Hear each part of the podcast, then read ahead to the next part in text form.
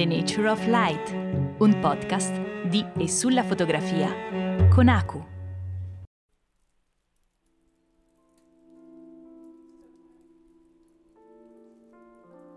La memoria storica è selettiva, non ricorda tutto, non, non può proprio farlo. E questo è il motivo per cui spesso diciamo che pensiamo per simboli o con i simboli significa che per renderla più tollerabile, più digeribile per il nostro povero cervello primitivo, il nostro cervello inadeguato, tendiamo a conservare solo una parte della storia, di qualsiasi storia, e, e, e a farla coincidere con il tutto, con tutta la storia. Per chi fa fotografie di guerra, il vero problema non è tanto quello di documentare gli effetti della distruzione della follia umana, non necessariamente almeno, allo stesso modo il suo pensiero numero uno non è eh, quello di affrontare le inevitabili problematiche etiche che le sue immagini inevitabilmente provocheranno. Il vero problema del corrispondente di guerra è decidere come inquadrare l'orrore e sapere quali parti dell'orrore lasciare fuori dal fotogramma. È una scelta difficilissima perché devi decidere quale parte della storia tramandare. È una responsabilità enorme possiamo dirlo. Una decisione dalla quale potrebbero dipendere le opinioni e le convinzioni di tante, tantissime persone nelle generazioni future. E questa è stata la scelta che si è presentata agli occhi di Lee Miller quando ha dovuto raccontare l'orrore dell'aftermath nei campi di concentramento nazisti di Dachau e Buchenwald. Stiamo parlando di una personalità incredibile, una, di una persona veramente degna di nota, ne parleremo sicuramente ancora nel podcast e su YouTube. Ma per chi non la conoscesse, Lee Miller è nata negli Stati Uniti nel 1907 e ne ha passate di tutti i colori e spesso il puro caso ha fatto la sua bella parte. Ad esempio, la storia di come sia nata la sua carriera di modella e quindi di conseguenza anche quella di fotografa è veramente pazzesca, stranissima.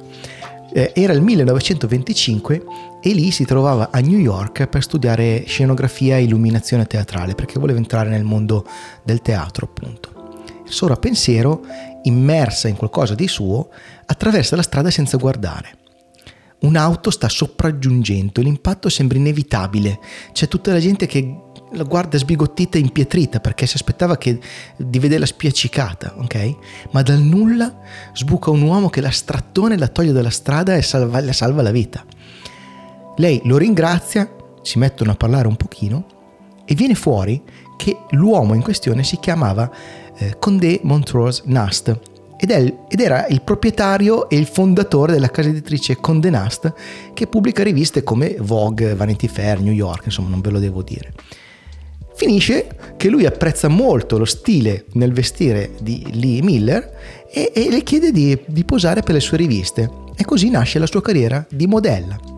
In breve tempo Lee si appassiona alla fotografia e vuole passare dalla parte opposta dell'obiettivo. Così nel 1929 va a Parigi senza avere nessuna certezza e, e, e non senza insistenza e perseveranza, diciamo quasi pure a livello di stalking, diventa prima assistente e poi musa e compagna di Man Ray.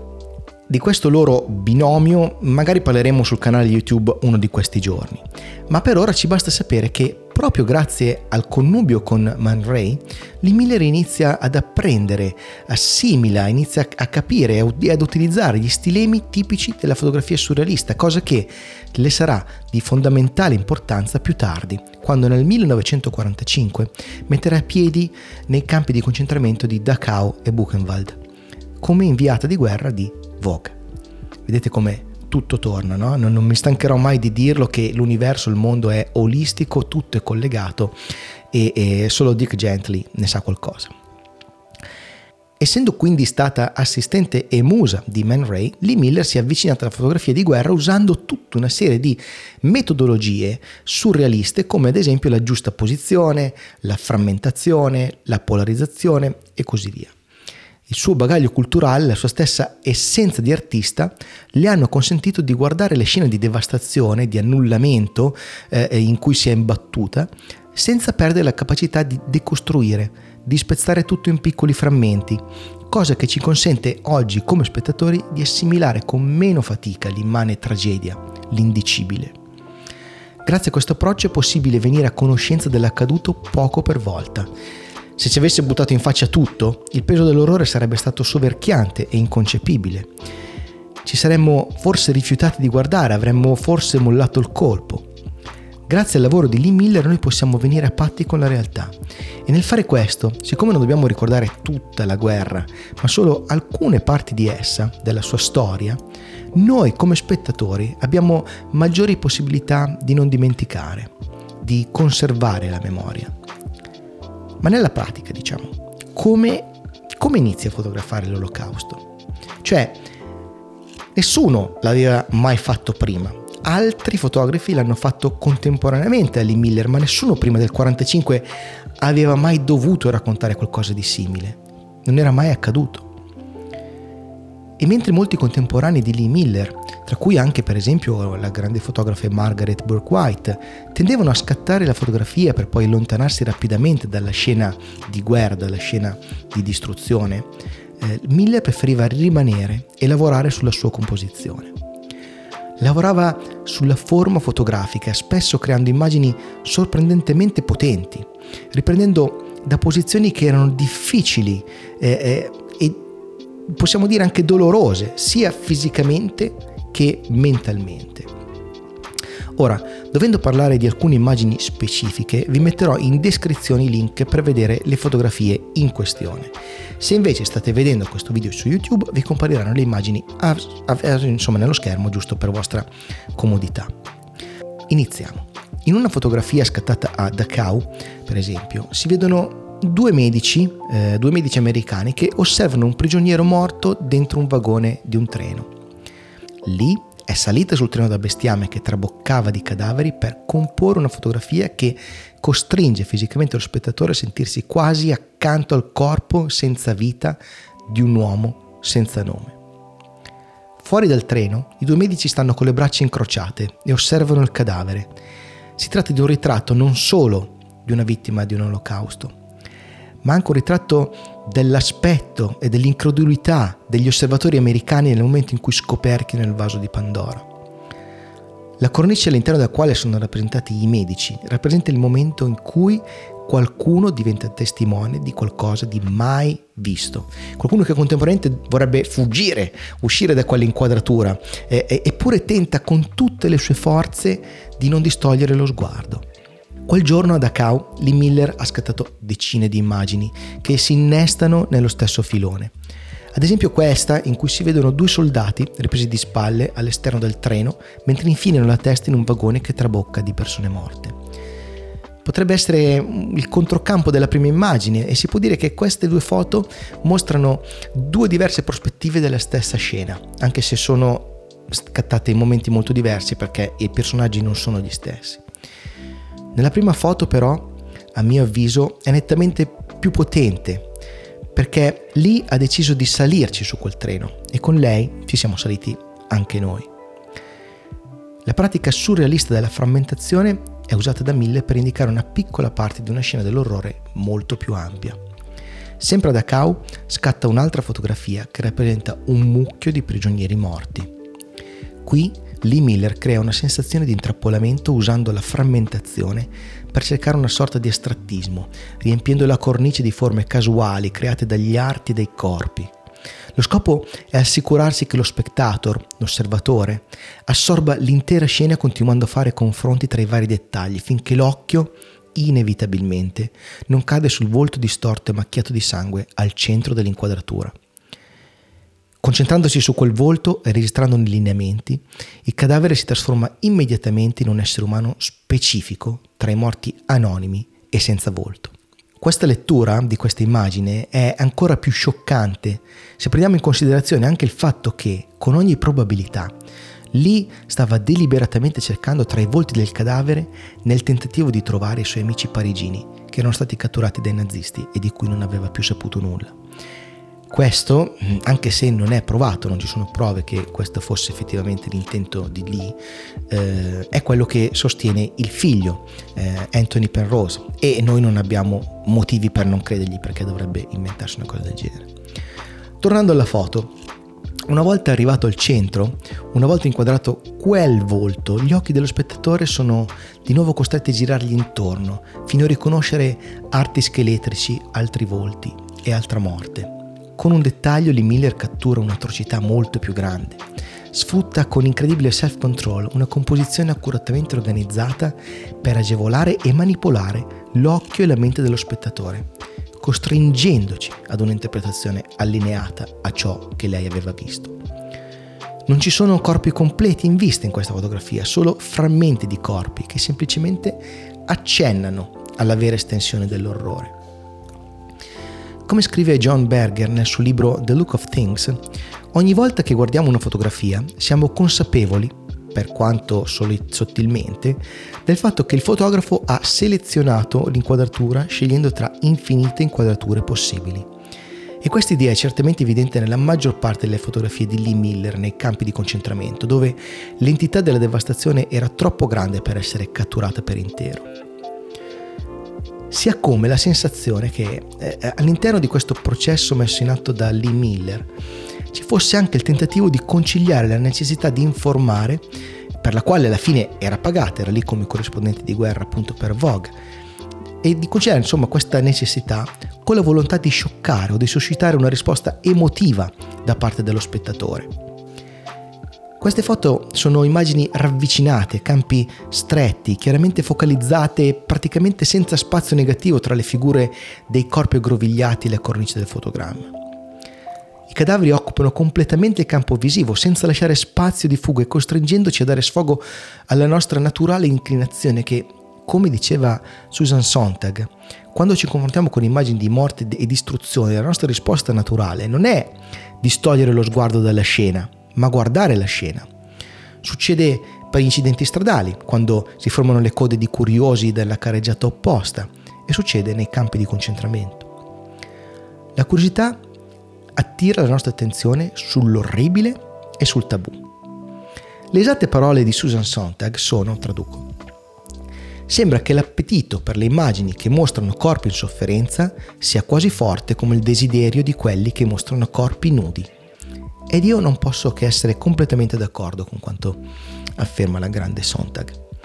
Nel guardare un cadavere proviamo tanto senso di colpa quanto senso di curiosità, cosa che chiaramente apre la strada ad un ulteriore ragionamento sul ruolo del male e dell'atrocità nella storia, ma questo se me lo concedete, è un po' più materiale per Rick Dufer e il suo Daily Codito. Eh, se passa di qua e ascolta questo episodio, magari questo potrebbe essere uno spunto. Qui parliamo solo, tra molte, molte virgolette, di fotografia, come se la fotografia fosse un argomento piccolo, ma non lo è.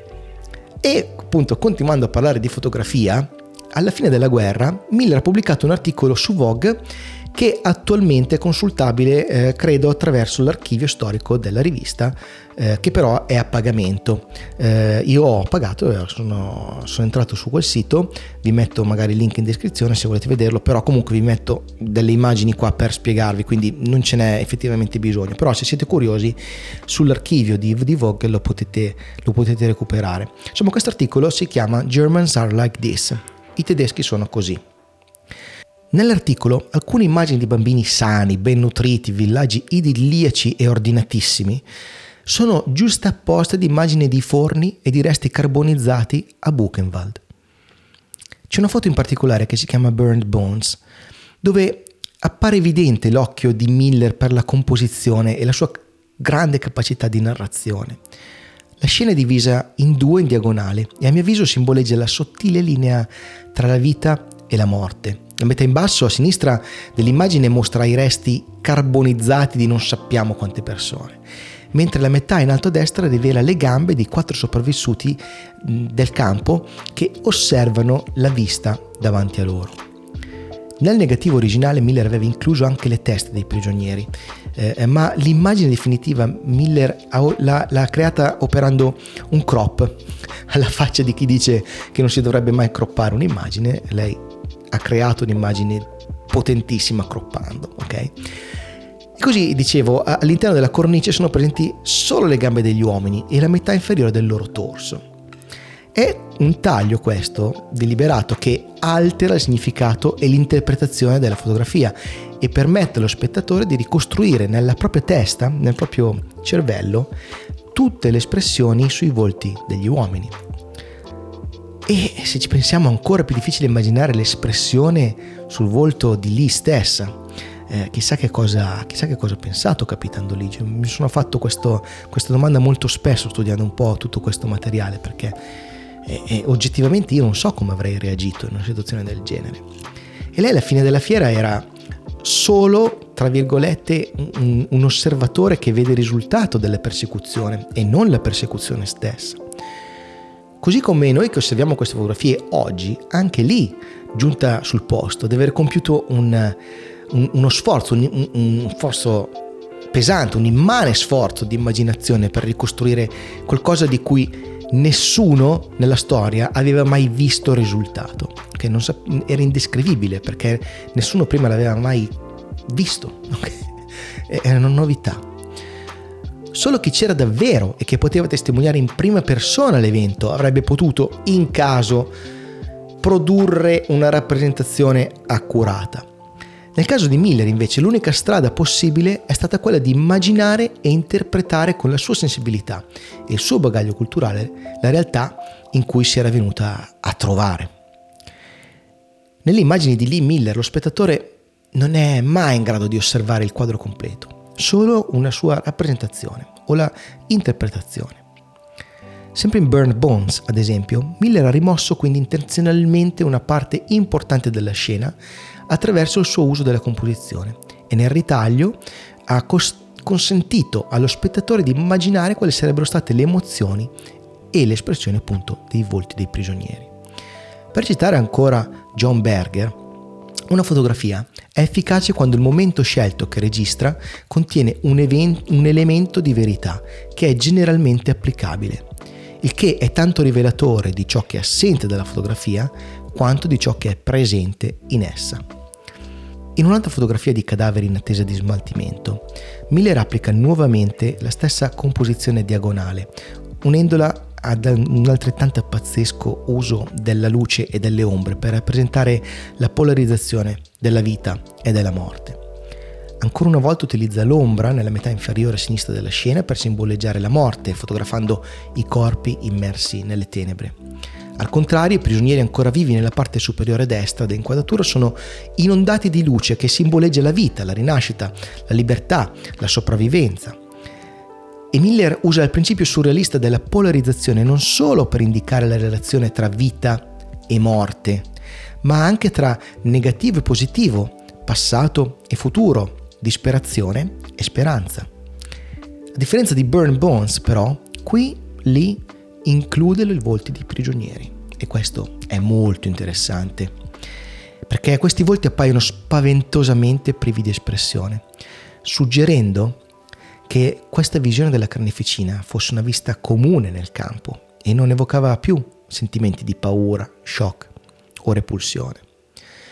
Questa seconda fotografia ci dice di più sulla condizione emotiva dei prigionieri all'interno dei campi rispetto alla prima fotografia, perché l'immaginazione dello spectator può portarlo a credere che le espressioni sui volti dei prigionieri sarebbero le stesse della sua, della sua dello spectator, quando eh, incontra inizialmente queste scene di carneficina.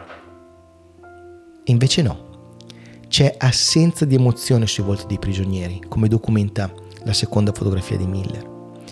Quindi quello che succede è che lo spettatore riempie ciò che la composizione lascia fuori. L'orrore dello sguardo non è necessariamente nell'immagine, ma è nella storia che lo spettatore si inventa per riempire ciò che è stato messo. Un'altra cosa da dire, e mi rendo conto che stiamo andando un pochino per le lunghe, ma già che siamo qui, insomma, diciamo tutto quello che c'è da dire, così eh, eh, io mi sento soddisfatto del mio lavoro. Eh, dicevo, un'altra cosa da dire è che spesso presupposto e immaginazione sostituiscono la realtà, specialmente quando gli spettatori sono spettatori delle fotografie e non delle scene che esse in qualche modo rappresentano. Una persona che guarda le fotografie dei campi di concentramento oggi non può mettere in relazione ciò che vede con le proprie esperienze nella stessa maniera in cui potrebbe farlo un detenuto liberato, ma anche un membro dell'SS o una sentinella del campo, persone che l'hanno vissuto davvero. La stessa cosa accade per il fotoreporter che scatta immagini di seconda mano, diciamo indifferita, qualche ora dopo. Se non sei lì, se non sei sulla spiaggia di Omaha a prenderti le pallottole insieme agli alleati e, e, e non ci sei in mezzo, arrivi dopo, quello che puoi fare appunto è, è, è raccogliere immagini di seconda mano, quindi successive all'evento. La composizione nella fotografia dei corpi di Miller in attesa di essere eliminati, di essere smaltiti, è, è molto simile per esempio a un'altra fotografia di Buchenwald scattata probabilmente nello stesso periodo, però da un fotografo del quale non sono riuscito, riuscito scusatemi, del quale non sono riuscito a risalire all'identità. Se qualcuno di voi dovesse sapere di che fotografo si tratta, me lo scriva qui sotto perché sono molto molto interessato ad approfondire questo argomento, è un argomento che mi, mi affascina tantissimo, ok? Ehm, parliamo di questa fotografia. Qui ci sono dei giornalisti posizionati nella stessa parte del fotogramma dove nella fotografia di Miller c'erano, diciamo, i prigionieri ancora vivi, ok? Però la differenza più notevole è la posizione dei cadaveri in basso a destra che appaiono tra l'altro irradiati di luce, molto luminosi. Mentre Miller ha usato la luce e l'ombra per aggiungere un'ulteriore profondità di significato alla situazione, il fotografo anonimo sembra aver lottato con, con, l'esposizione, cioè quindi con la luminosità della luce solare che, che appunto ha causato una sovraesposizione della metà inferiore destra dell'immagine.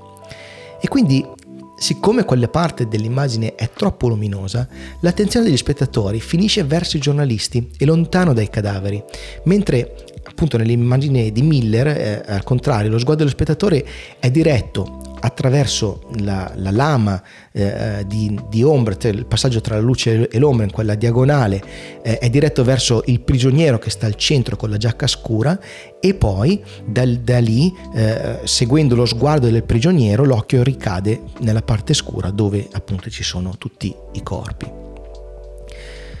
Contrariamente poi alla fotografia di Miller, eh, qui in questa fotografia del fotografo anonimo lo, lo sguardo di tutti è, è, diretto lontano dalla catasta dei cadaveri, tranne, tranne quello di tre soldati nella parte in basso a destra, nella parte destra dell'immagine, che invece guardano direttamente i cadaveri.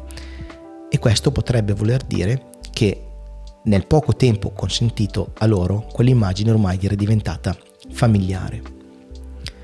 Roland Barthes nella camera chiara ci dice che la fotocamera è un oggetto, un meccanismo che serve per documentare. Oltre ogni interpretazione della fotografia, esiste sempre una connessione esistenziale tra la cosa reale che è stata portata davanti all'obiettivo e l'immagine fotografica.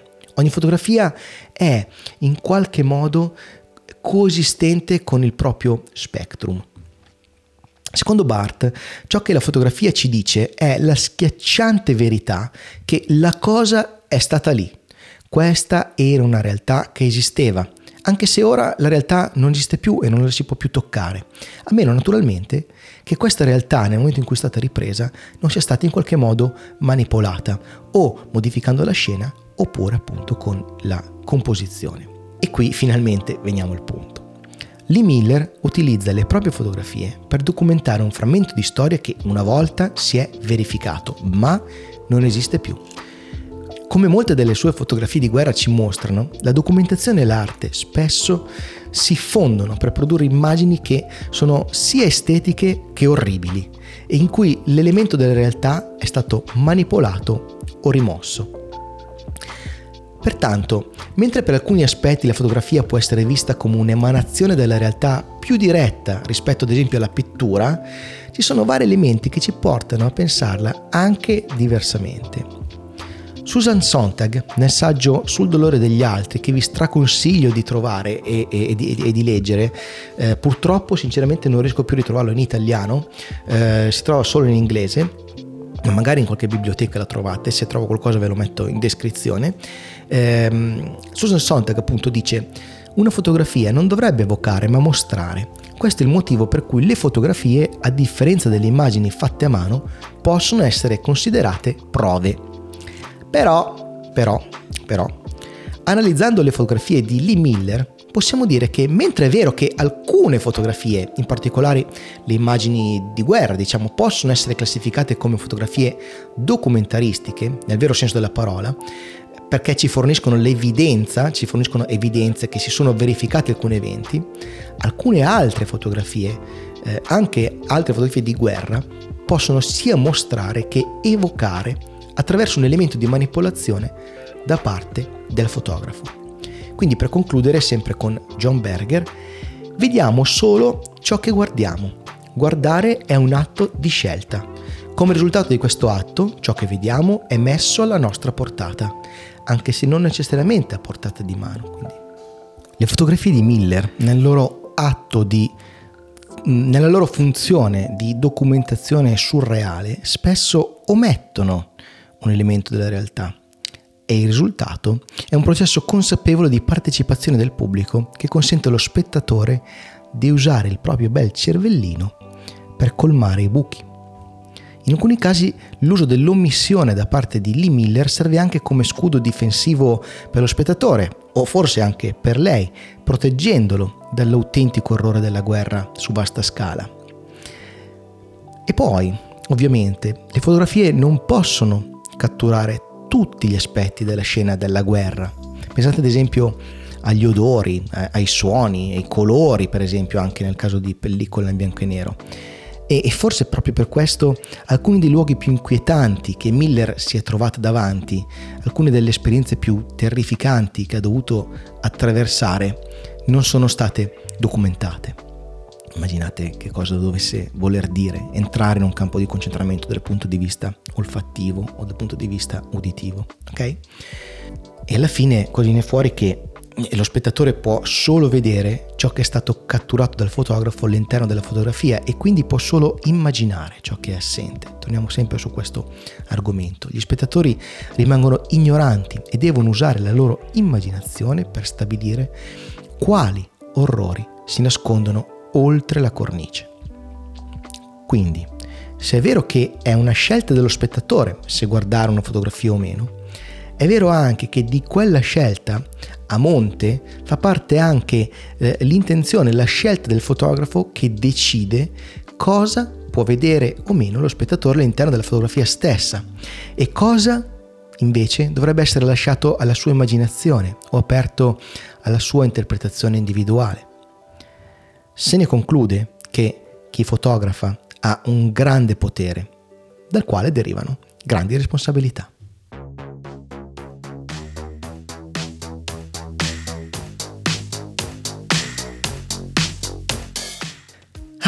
Scusate, non mi sono presentato. Io sono Alessio Bottiroli, per gli amici Aku, e sono il vostro timido divulgatore fotografico di quartiere. Scherzi a parte. Questo è On the Nature of Light, il podcast dove parliamo di fotografia e cultura dell'immagine, lasciando sempre qualcosa all'immaginazione. Mi rendo perfettamente conto che questo episodio è stato il più lungo in assoluto di tutta la serie e eh, quindi non solo il più lungo della media ma proprio il più lungo in assoluto ma la documentazione che mi sono costruito su questo argomento e la mia passione per la ricostruzione eh, della, dell'iconografia post-olocausto, quindi dell'olocausto e post-olocausto, mi ha portato a non essere in grado di sintetizzare meglio di così. Spero eh, eh, che mi abbiate sopportato fino a qui, se l'avete fatto ovviamente vi ringrazio tantissimo e perdonatemi, certamente i prossimi episodi non saranno così lunghi o così densi. O magari sì, vedremo, dipende da come mi gira. Però diciamo che se questo episodio vi è piaciuto, vi invito a condividerlo con chi potrebbe essere interessato a questo modo di vedere la fotografia. Se vi va, potreste prendere anche in considerazione l'idea di iscrivervi al canale YouTube dove creo video di cultura fotografica complementari o paralleli diciamo, alle idee che sviluppiamo qui sul podcast. Oppure anche al canale Telegram dove cerco di dare ulteriori spunti di riflessione in modo più informale e più diretto. Su Telegram, per esempio, da pochissimo eh, e ovviamente gratuitamente, eh, in, ho iniziato a pubblicare anche un podcast segreto super, super easy, rilassato, ok? Senza nessuna pretesa, in cui parlo sì di fotografia, ma anche per esempio di eh, cinema, serie tv, di libri, pittura, insomma di tutto quello che gli umani, diciamo, nel corso dei secoli hanno utilizzato per raccontare storie, perché è questo che a me interessa. Entrambi, YouTube e Telegram li trovate cercando On the Nature of Light, ma vi metto comunque il link in descrizione così per vostra comodità. Sarei ovviamente molto felice di trovarvi anche lì. E infine, per dirmi che cosa ne pensate, per farmi domande, per darmi suggerimenti, per mandarmi a quel paese, eh, mi trovate sempre su Telegram dove rispondo sempre a tutti con, eh, mi trovate come chiocciola Alessio Bottiroli, at Alessio Bottiroli. Insomma, sono stanco morto e spero però che questo episodio vi sia piaciuto. Un abbraccio a tutti quanti, ciao!